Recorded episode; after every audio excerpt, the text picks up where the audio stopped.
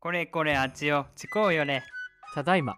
スタスタスタススタスタいるの？タいや動いいや動いいや動いてる感じ出るかなって思った。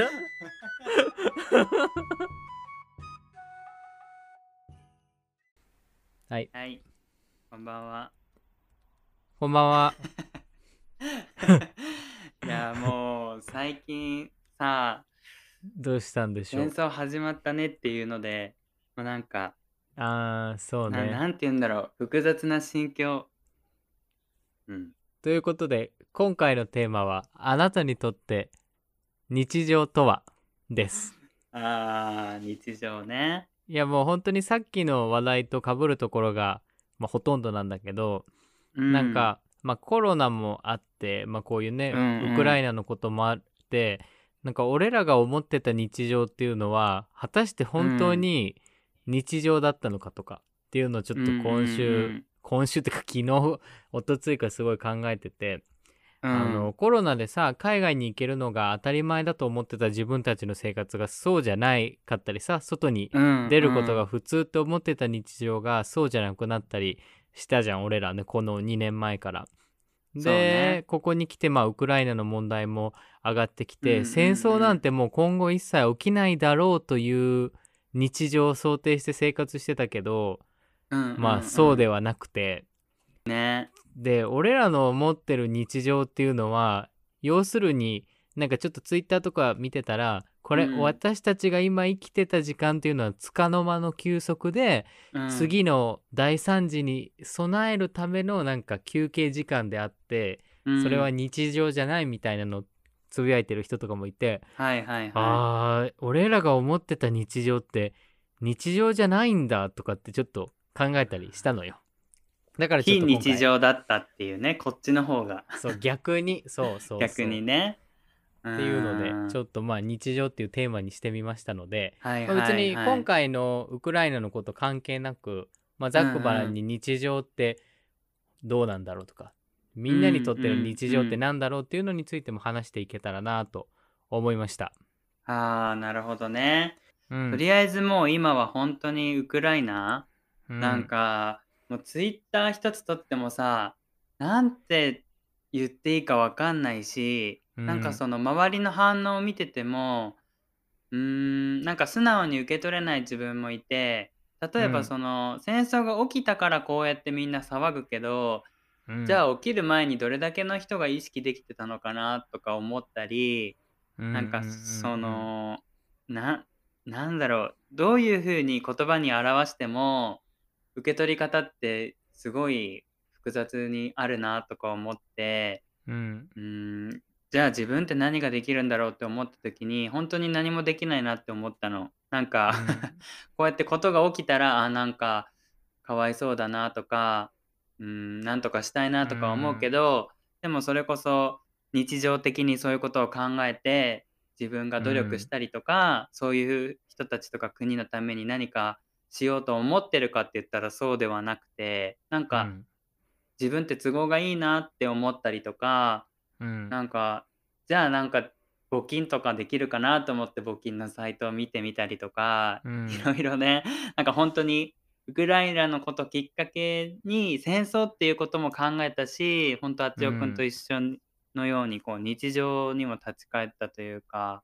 ううーん。んね。なんかそう。答えが出るとかいうわけじゃないんだけどね。なんかそう。悶々とするよね。ななんだろうね。この俺あれにもさ今日話すテーマで日常っていうのを言ったらあれがすごいいいこと言って、うん。要するにみんな自分の日常を守るために戦争だったりさ争いだったりさいざこざだったり競争してるわけだよねって。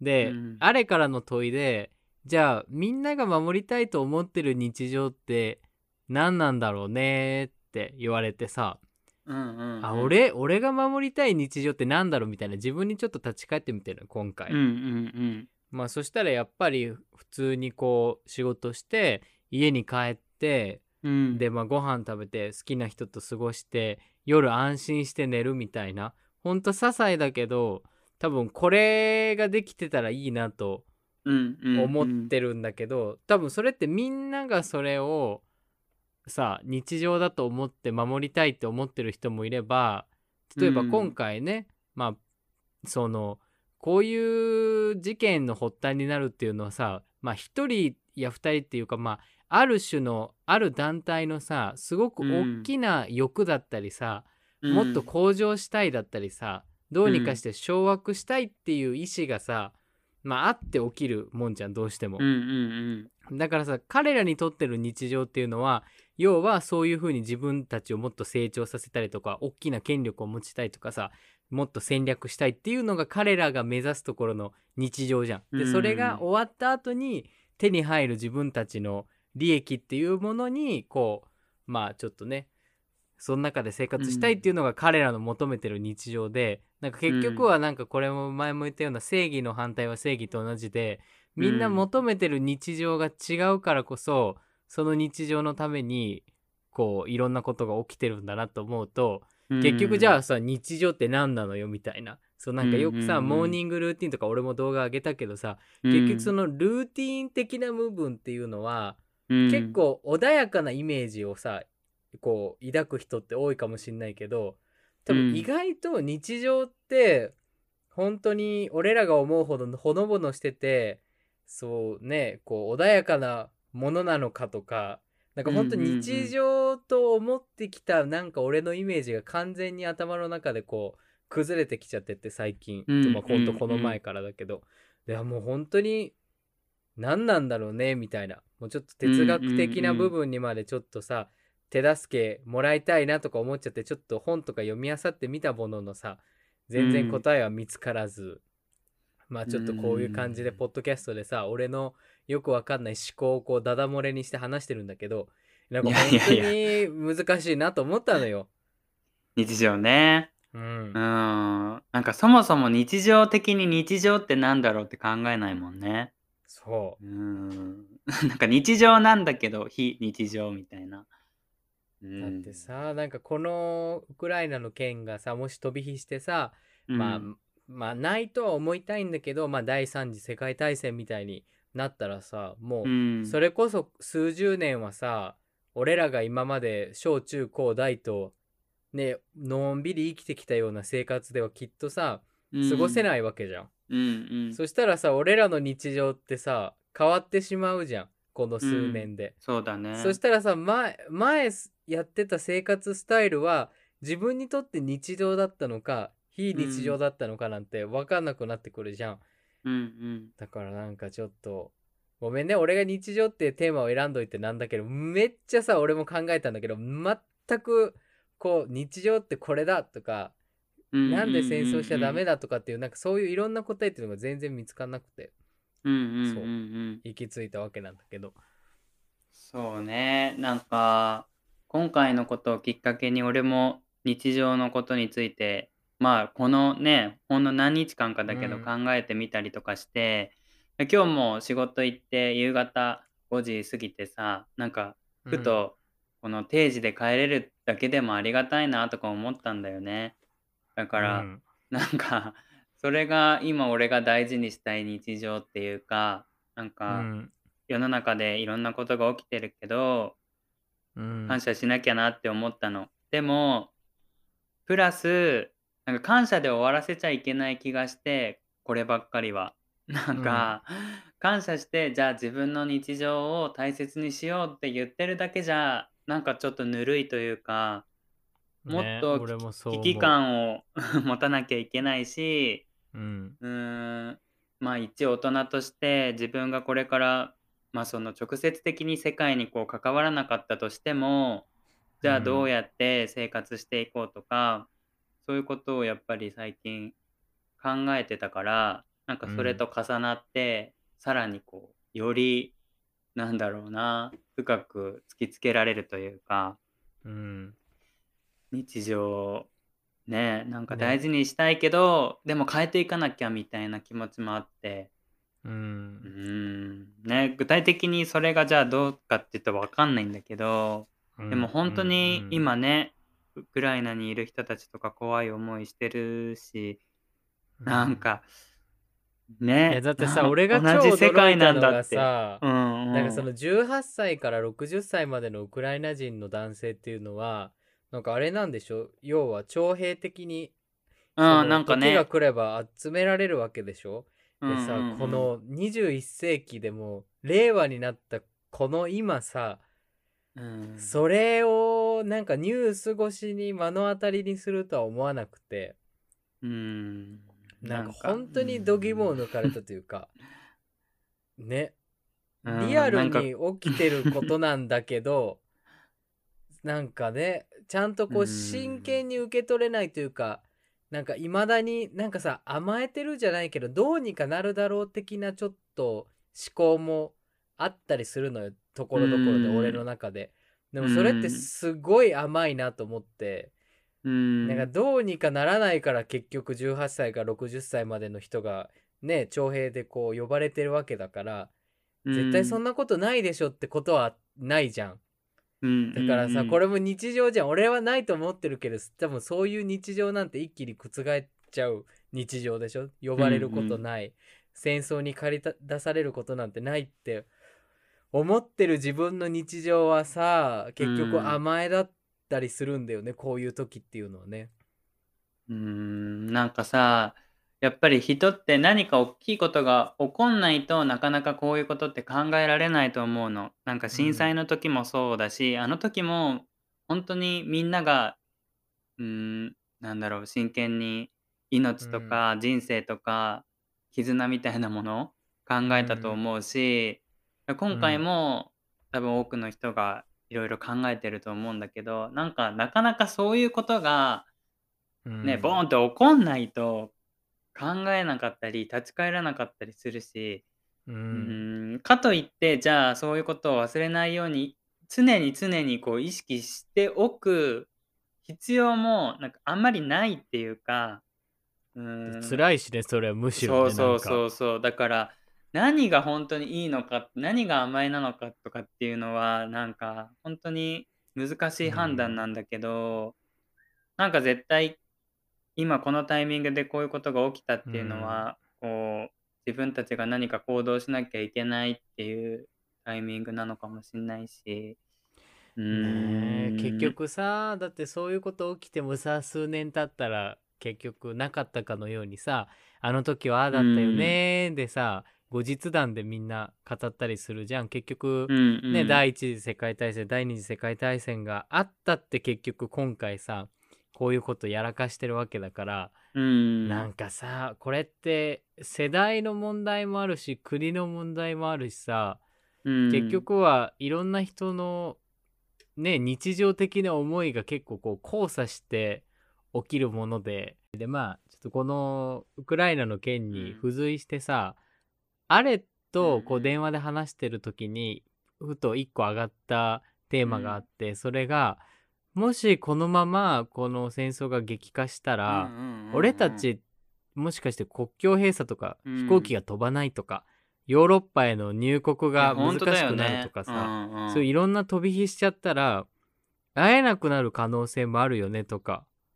そうそれこそさ、今まで会えると思ってた人と会えないのがさ、うんうん、ちょっと心配になった、ねそれは。悲しうん。いいよね絶対。絶対悲しいじゃんそんな。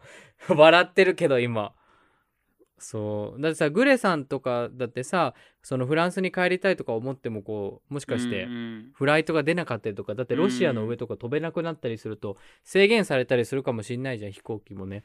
そうなるとやっぱみんな自分の国に帰ったりさ今まで普通に会えてた人、もうウクライナとかロシアの人は多分そうだと思うけど、うん。あとはね日本人でロシアとかウクライナに住んでる人だって結局こう今まで会えてた人と会えなくなるっていうね日常がまた来るかもしれないと思うとなんかさなんでこんなさ世界がさ大変な時にそんなさ、人為的に起こすようなことするんだろうね。コロナとかもねもちろんそいろいろな思惑はあると思うけど、なんかね。もうすぐかなとか思ってる矢先のこれかよっていうところが正直なところではあるけど。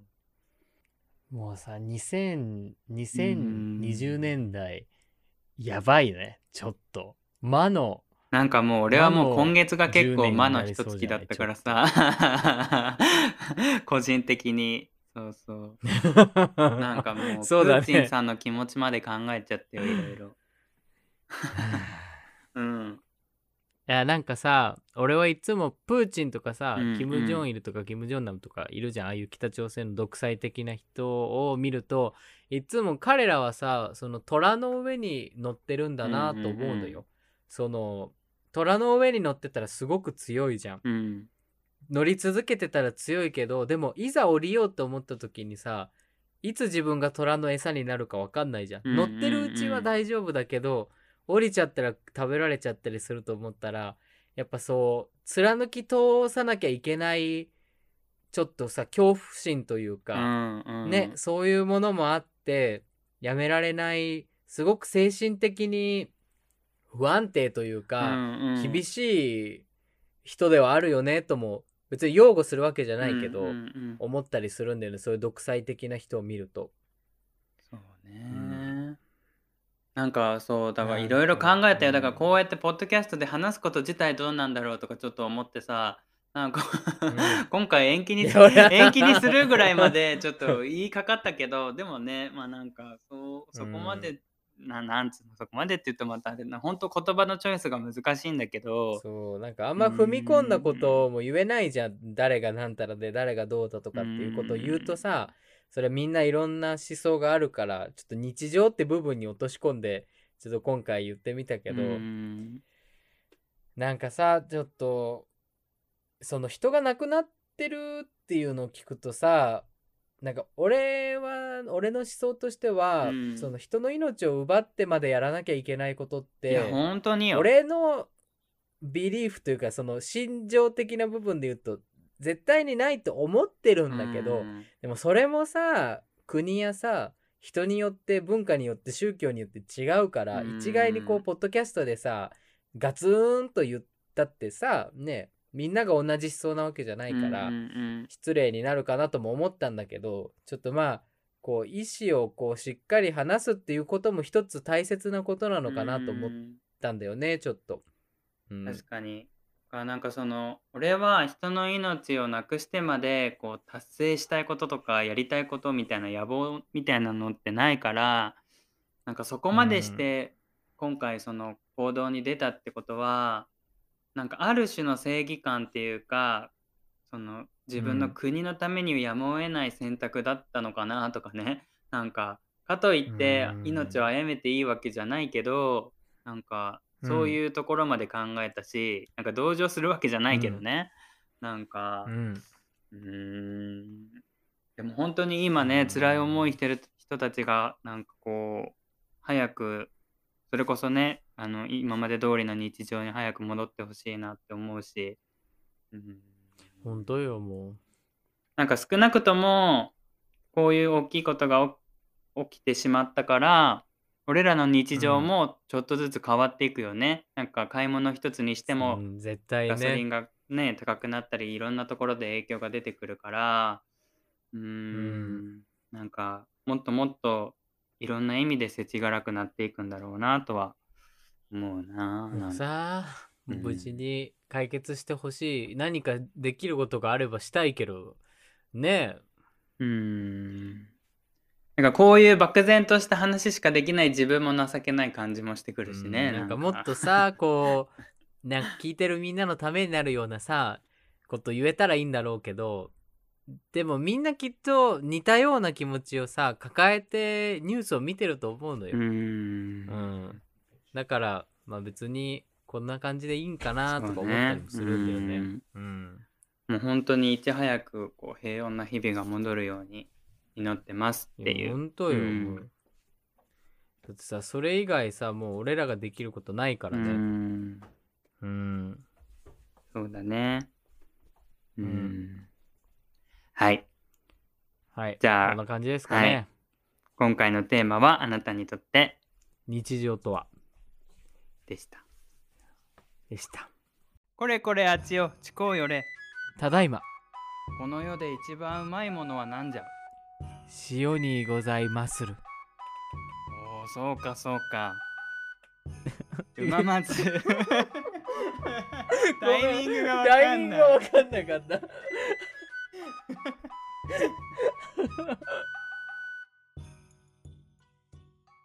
はいじゃあなんか歯切れが悪い気もしますがお便りに移りたいと思います。はい、うん。まあ、こんな回もありますよ。はい。えー、粉抹茶さん。えー、えいしおさんあちおさん こんにちは。こんにちは。こんにちもは。ともとあちおさんの YouTube を見ていてアレさんのファンになりポッドキャストの「それってどうなの?」を聞き始めうままずに流れ込んできました。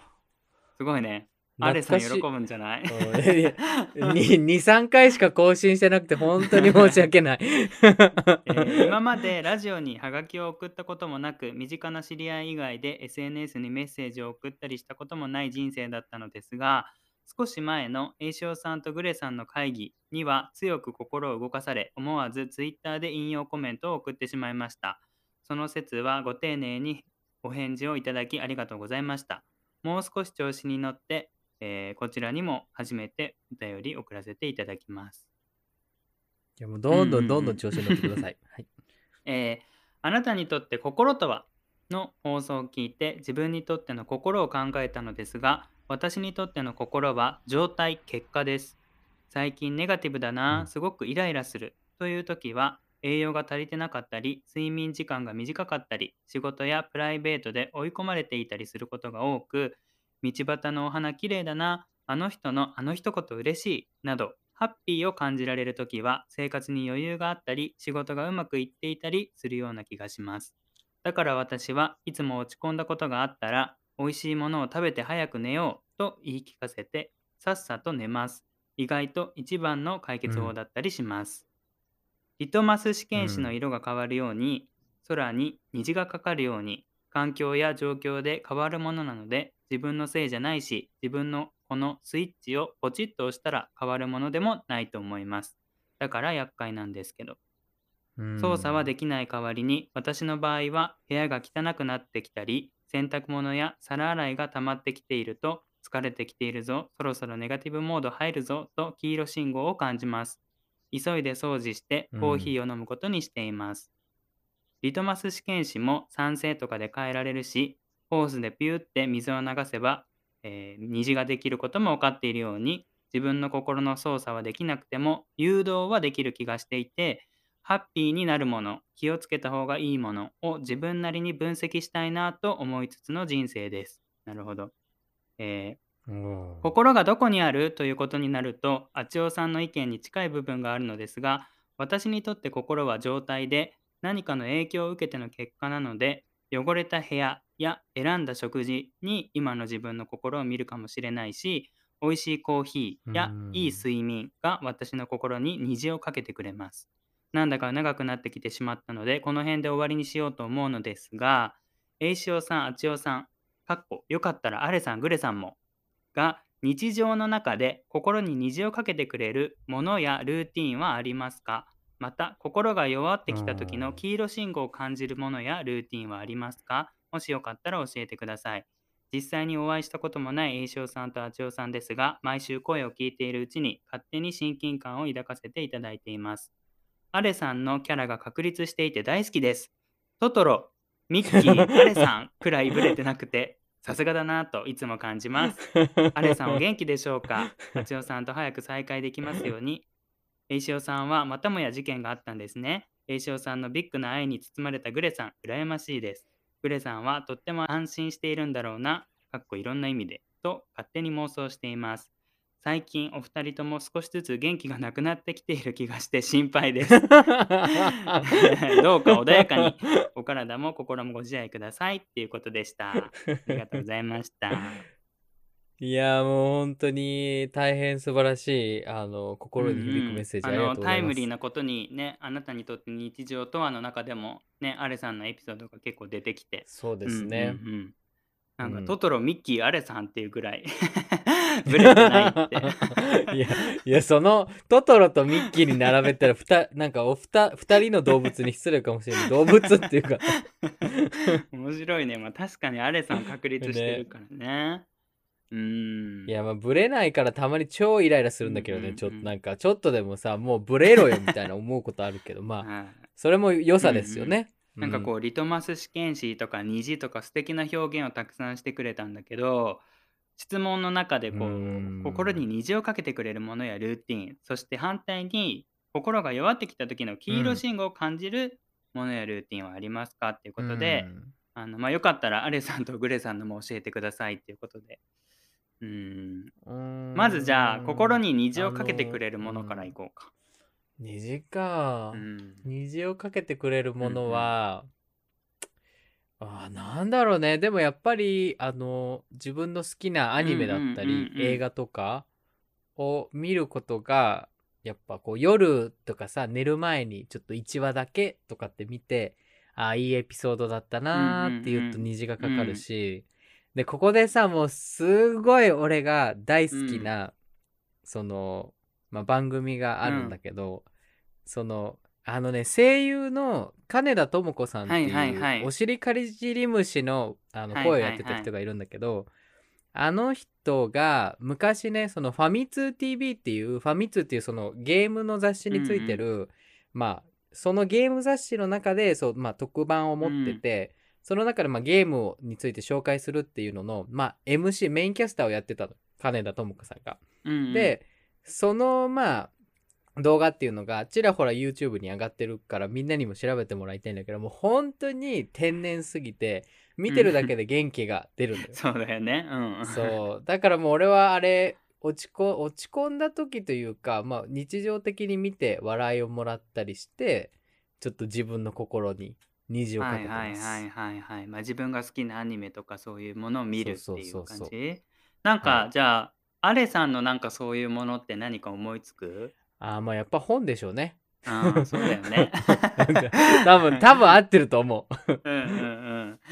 俺はね、なんかちょうどこれ思ってた時にこのお便りが届いたなって感じたんだけど、うんう、ままずかなって思って、ええでこういいこと言うねあなた。でもね、本当にいいこと言おうと思って言ってるんじゃなくて、本当にそうなの。なんか、うままずも正直収録する前は、あ、なんか今週大丈夫かなとか思ったりするんだけうんうんうんど、うんやっぱり話した後ってすっきりして楽しい気持ちになるし、うんなんか、俺ってこうやって配信して世に出してるだけじゃなくって自分も結構聞いたりするのね、ううままずを。でそれで結構うなの？そうそうそれで結構元気もらったりとかするところがあるからうん、なんか自分自身がやっぱりこううままずっていうものの存在に支えてもらってるなって今すごく思うの。いやそれがだから今はいいっすねいいっすね。に虹かなっていう。いやー虹になっちゃったうままず。うん。そうね。グレーはなんだろうなグレーはねコーヒーかもしんないな。へうーん。なんかやっぱり毎朝コーヒー飲まないとエンジンかかんないっていうしなんかうん。外に出ても絶対何時間かおきにコーヒー飲むし そんな感じかな。結構コーヒーホリックかもしんないね。まあうん。言うて俺もそうかもしんないけどコーヒーまあ飲むとあれだけどやっぱ元気の源にはならないかもななんか。俺はね。うん。うんうんうんうん。うんそうねね。元気の源的なことで言うと、やっぱり友達と会ったりとか誰かとこうなんだろう 食事したりとかっていうのがあの人はいいのかもしれないね。うん、今も、ね。今も言ってますが、はい、今現在も出かけております。はい。じゃあ反対に、えっと、心が弱ってきた時の黄色信号を感じるものやルーティン。うんジョー君どうですか？これ結構共感してくれる人いるかなと思うんだけど、うんうん俺は結構人のあのなんだろうな言葉尻をすごい気にするようになるとあー黄色信号だなと思っちゃったりはいはいするかもはいはい。なんか普段気になんないんだけどね。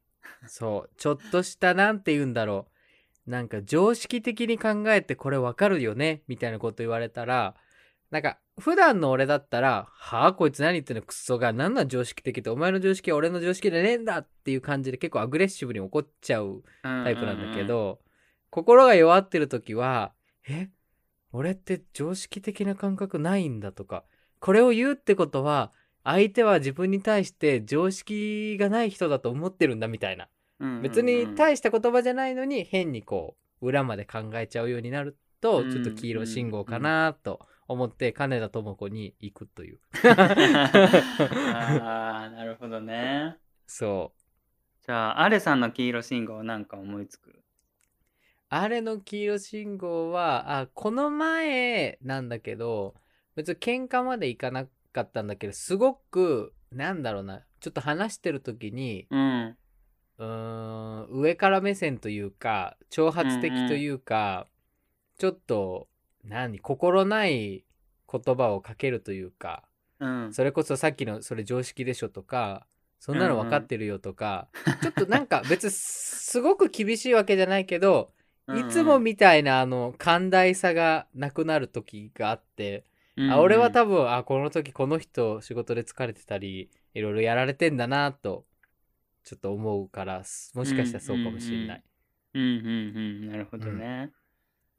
俺は、まあ、割と顕著に体に出る方かも。なんか最近で言うとにあーニキビとかもそうだけど、まあ、うん一番多いのはやっぱ頭痛頭痛くなるし、まあ、それってもしかしたらもう黄色じゃなくて赤なのかもしれないけどうん割とその体とか何かこう、うん、心が晴れないなみたいなモヤモヤ感に自分は出ることが多いかなと思う。う。ん。うん。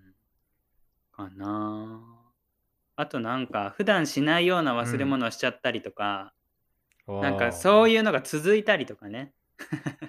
一日の中で朝もやったけうんうんうんどまた昼もやったみたいな。なんかそういうこうバイオリズムというかあなんか不調かもみたいな時って、ううんん、結構黄色だったりするかもしれないね。なるほどね。うんグレーはあの人何なんだろうね不調な時の黄色信号うーん黄色信号ある？いや失礼か。なんかでもあんまあんま眠れなくなったりするんじゃないかなあの人の場合。うーんそれも辛いね。とか口数がちょっと少なくなるとか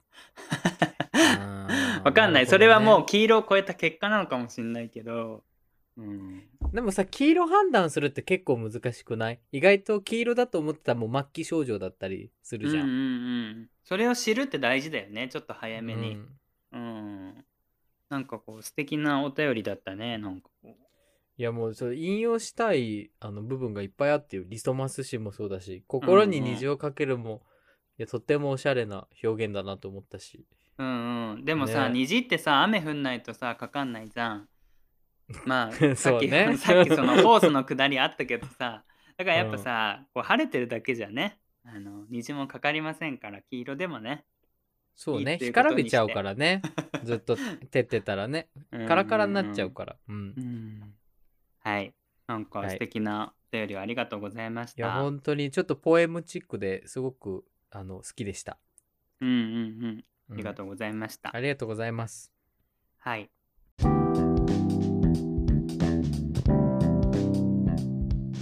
カスハラみたいななんかそういうのもな結局あのそういうのもな。そういうのもな。めっちゃ男気出たじゃん。ちょっとあの怒りが出た。はい。はい。それでは2通目に参ります、はい。Q さん Q さん栄翔さんあちおさんこんにちはこんにちはカミングアウトの会にカミングアウトする範囲をコントロールするという投書をさせていただいたものです。おお。あの時は匿名さんだったけど、Q さんということで。Q さんえーせっかく LGBTQ の話もしてくださったので、Q という名前にしました。あそういうことその後、うん。仕事の方は、えーこれなんて読むんだったっけ？うーん。えーとえー、これなんて読むんだったっけ？えね。どんな字？剣っていう字。剣？金？何々の剣。あ剣？うんあ、これ。なんだったっけ？剣えー、あ、九段、九段。九段。九段？うん。もう一回読むね。うんその後、その後、仕事の方は九段の人と持ち場もかぶらず、ぬくぬくと楽しくやっています。ああの、あれだね。部署を移動すするかしないかみたいな。もちろんあちおさんがおっしゃっていたようにそういう人が違う持ち場であってもいること自体嫌だなと思うこともあります実際ちょっとデリカシーのないことをその後言われたりもして困った時もありました。でも今は栄翔さんを見習って気にしない、立ち入らないを実践しています。強い。うん 強い、なんか。強いなんか。今回は「別れとは」の回を聞いて数年前、私かっこあっちおさんと同い年生物学上は女。と女子大生と50手前の男性3人だね。で、とても仲良く中高生の友達同士なのかなというくらいの付き合いだったことがありました。うん毎日のようにメッセージのやり取りを3人でして月に1回は特に目的のないビデオチャットもして3人でどこかに遊びに行ったりなどしていました。3人のどこも恋愛関係はなくそれぞれの愚痴を言ったり共通の趣味について話したりといった関係でした、うん。がある日突然女子大生がグループから消え連絡も取れなくなり、会うこともなくなりましたうん。最初はなんか失礼なことしたかなと心配になりましたがそのうち考えるのが嫌になってずっと引きずってしまう自分が嫌になってとこのうん。3つのループを繰り返してしまいました、えーいなくなっていない方は今でもいい友達です。うんその人には「君はあの子に恋してたんだよ」と言われました。もちろんはあ私の性質上男性にも女性にも性的に惹かれることはないのですがずっと何かしらつながりのある関係でいたかったという意味では恋だったのかもしれません。うん。調べてみたら急に音信不通になって縁を切るタイプの人って結構いるようです。そういう人とは友達になりたくないなとそれ以来思っていて誰かと親しく友達になることも少し億劫です。取り上げていただかなくてもこのことについて誰かにどんどん話す方がいいと思って書いてみましたがやっぱり長くなってしまいました。うん。追伸前回読んでいただいた時に栄翔さんが Q、えークイアとかクエスチョニングうんだね、の説明をしてくださったの嬉しかったです。あまりメジャーじゃないよなって思うので、また聞きますっていうことでしはいはいた。はい。どうですか、ちょくん、どう感じました？いやあのすいません私が結構あの連絡を絶ってあの離れ離れる タイプの人なんですよ。でもあここのにいた。そうあのすいません。これ本当に悪気があってやってるわけじゃなくてその、うん。連絡返すタイミングが分からなくなっちゃったりあのそういうのに対してあんまりこうなんて言うんだろうなまめに連絡するタイプじゃないのでなんかやんなくなっちゃって、うんうんうん。それであやばいずっと遅れてるもう返事返せないってなったらちょっと消えたくなるというかなんかいやでも、もうんわかんないそのねあの離れた方がどういう気持ちだったかわかんないだけど俺も音信不通って書いてるからさ、音信不通までする、あんちょくん。いやそのブロックとか逃げたりはしないけど既読スルーが結構多くて、そのまま1年引きずって既読するとか普通にあるから、はいはいはいはい。だからちょっと通ずるところはあるかなって思うのよその子にねだけどそうなんか相手をかき乱してるから悪いなとは思うんですよ。ですけど、うんうんうーんでもちょっと謎なのはそんなに仲が良くてね、こううん一気に消えるっていうのはね何かこうそこにいたらダメになってしまう要素とかがあったのか、うん。もしかしてただ単純にこうすごくこの癖が強い子か分かんないけどでもさっとちょっと消えちゃっったのかっていう、いやもうまあその子のみぞ知るって感じだけどね。どうなんだろうね。でもこのさ「君はあの子に恋してたんだよ」って言われましたってその恋してたらいなくなるのかな？ああだからその気づかない間にその Q さんが Q さん自身も気づかない間にその恋愛的な感情があったことをその子が察して離れてしまったっていうケースもあるってこと恋愛としては無理だからみたいな感じうでん。だからその Q さん自身はまあ別に気づいてなかったけれどもまあ向こうがもしかしたらそこを過剰にこう捉えてたのかもしれないし。なんかねこのさ男性も男性じゃない。なんかそんなこと言われても俺だったらやけなんって言うっていうか。ななんだろう。別にねねえ。悪く言うつもりはないんだけど。でも結構その男性の方は結構淡白というかそのねそのん何消え消えたというか一気にいなくなった子に対してもそこまで深い感情を抱いてない感じなのかな。まあちょちょっと文面だけだと勝手に想像しかできないけど。そうね、ね。なんかこの言い方だと恋してることが悪いみたいな感じで聞こえるかうら、ん。うん、まあね、その文脈とか前後の様子は分かんないんだけど、まあもしかしてそういう恋しててそれがちょっとあれでなんか離れるっていうのはまあ普通にありがちなシチュエーションではあるよね。うんうんじゃないうん、俺もネズミ講の友達はブロックしたし、突然ね。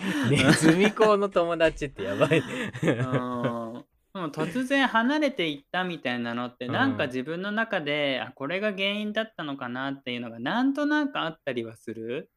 うんなんかこう気まずさみたいなのはなんとなくこうこれまでの思い返してみたらあったかな。本当にうん。何の心当たりもなくえ消えちゃったみたいなのってあんまりないんだけどまあなんかさそれこそうんポケットじゃないけどさ、出ていったらその分ね新しい人が入ってきますので、うんっていうことでいいんじゃないまかな。うあねまあねんそうだね。いやなんかやっぱうんうん、仲良くしてた関係がねなくなっちゃうのは本当寂しいけど、うん、なんかこの新しく関係性築くのが億劫っていうのはちょっと悲しいよね。うん、いやなんか本当に、うんあの離れる人間として言うともう Q さん全然気にしなくて悪いのは離れる方だから。うん、分かってて離れるんでしょ。そうタチが悪い。うんまあね自分も責めてしまうよね。なんかそれだけ自分に価値がなかったのかなとか俺だったら思うかもしんないし。いやそんなことない。あのね多分変わっ今その子悪くは言いたくないけどまあ俺も含めて離れる人って多分そんな大して思って離れてないと思うから、うん。俺俺の俺の勝手な予測だけどね、うんうん。あの全然その離れといて言う言うのもなんだけどあんまり気にしなくていいと思う、いや本当に。うん。なんかさ今 SNS とかいいっぱいあるからさその音信不通になって本当にその子の様子が分かんないんだったらまだいいけど自分とは連絡取ってないのに他の人とは SNS 上でつながってるとかそういうの見えたら嫌だよねなんか。いや消えるなら全部消えてほしいっていう。いや申し訳ない。俺多分それやってるからさなんでこいつ YouTube はさ更新してんのに既読はずっと無視じゃんみたいな申し訳ないでも本当に連絡するタイミングを見逃したら、うんなんかどう返事していいか分かんないのよ。なんかうね、それになんか俺って実際に会えないと思ってたらその、うん。さほどメールしてもいこれひどいかもしれないけどあんまり意味ないのかなとちょっと思っちゃうのよ。その物理的にその海外の友達とかだったりするとね、うんそのうん。例えばその友達がドイツに住んでて自分は日本とかイタリアだったら多分もう会う接点って一切ないほぼないに等しいから この続けててもなんか なんかどうなんだろうなみたいなち超性格悪いんだけど それを思っちゃう。やめようやめようこれさ誰か特定されちゃうから。俺今なんとなく想像できたから。やめとこうか。そうね。なんかそそう俺もさあっちおくんからこう連絡返ってこなかったりとかよくあるけど、うん。でもなんかそれってこう繰り返していくうちにこう距離感って今はねもう分かるようになったし こうそのやり取りだけじゃなくてこうやって話していくとあっちおくんのこう人柄だったり こう性格っていうのがういやありがとうございます。なんかいろいろ。わかわかるからいやいやだから LINE1 個2個返ってこなくてもなんかこうそこは安心していられるみたいな部分もあるからななんかその人のできるだけいろんな面を知っておくとなんかそれこそこう流せたりとかうん。うん。逆に自分がいろんな面を持っておく。そこのグループだけじゃなくって他の、うん、グループというかううん。ん。保険っていう言い方してあれだけどこっちから連絡来ない時はこっちで安心できる自分の何かを作っておくとかうん。居場所を作っておくみたいなのがあるとうん。なんか楽しいかもね。ポッドキャストとか YouTube とかでもそうそうじゃん。なんかこっちの番組がさ、更新されなかったら違うの見るみたいなさうん自然とみんなやってると思うけど、なんかね恋愛も友情もそんなもんなんじゃないかな っていうか。いやめっちゃフォローしてもらってありがたい。多分ね白状なんだと思う俺。そんなに。そんなに。そうだね。そう、うん大丈夫大丈夫。まあそれもね受け取り方人によって違うから。そう思ってもらえたら、あの嬉しいですけど Q さんもうマジで気にしなくていいと思います。本当に、うんうん一切悪くない。うん。そうね、うん。うん。また自分がいつかその突然消えたくなってしまった時あもうこの人と連絡取りたくないなっつって逆に音信不通しちゃう立場になった時に当時の相手の気持ちが分かったりするかもしれないしね、うん。ああの時こういう気持ちであの人なんか去ってくれたのかなみたいな。分かんないけどね、うん。うん、なんかあんまり適当なこと言うとこう なんか終着点が分かんないから この辺りで。俺の終着点がさすごい気になったのはその Q さんに女子高生に50代っていうそのすごうんうんうん。うんく多様な3人に俺はちょっと憧れるというか興味を惹かれましたよ。なんかすごくこうドラマチックというか小説の中にありそうな感じだよね、なんかその不思議な3人組で1人失踪みたいあ結構小説になりそうとか言ったら 失礼かもしんないけど。なね。うん、まあそう旗から見る我々はそんな風になんか気軽に言えるけど、ねうん。すごく悩んでるのかもしれないですね。あの失礼なこと言ってたらどんどん叱ってください。あのたまにちょっ当に申し訳ないで申し訳ないです。はいまたあのうままずを聞いていつでもお便りいただければと思います。はい、はい、ありがとうございました。ありがとうございました。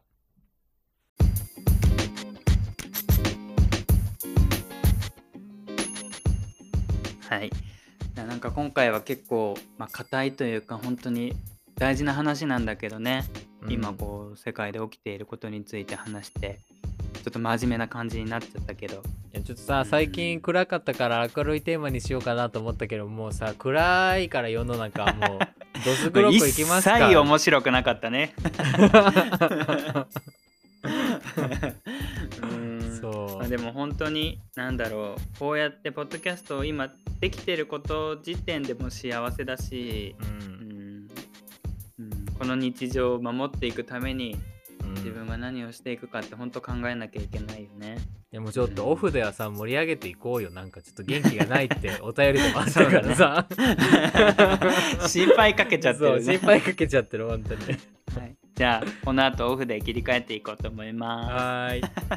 はい。じゃあ、はい。ではでは。じゃあまた。はい。バイバイ。バイバイ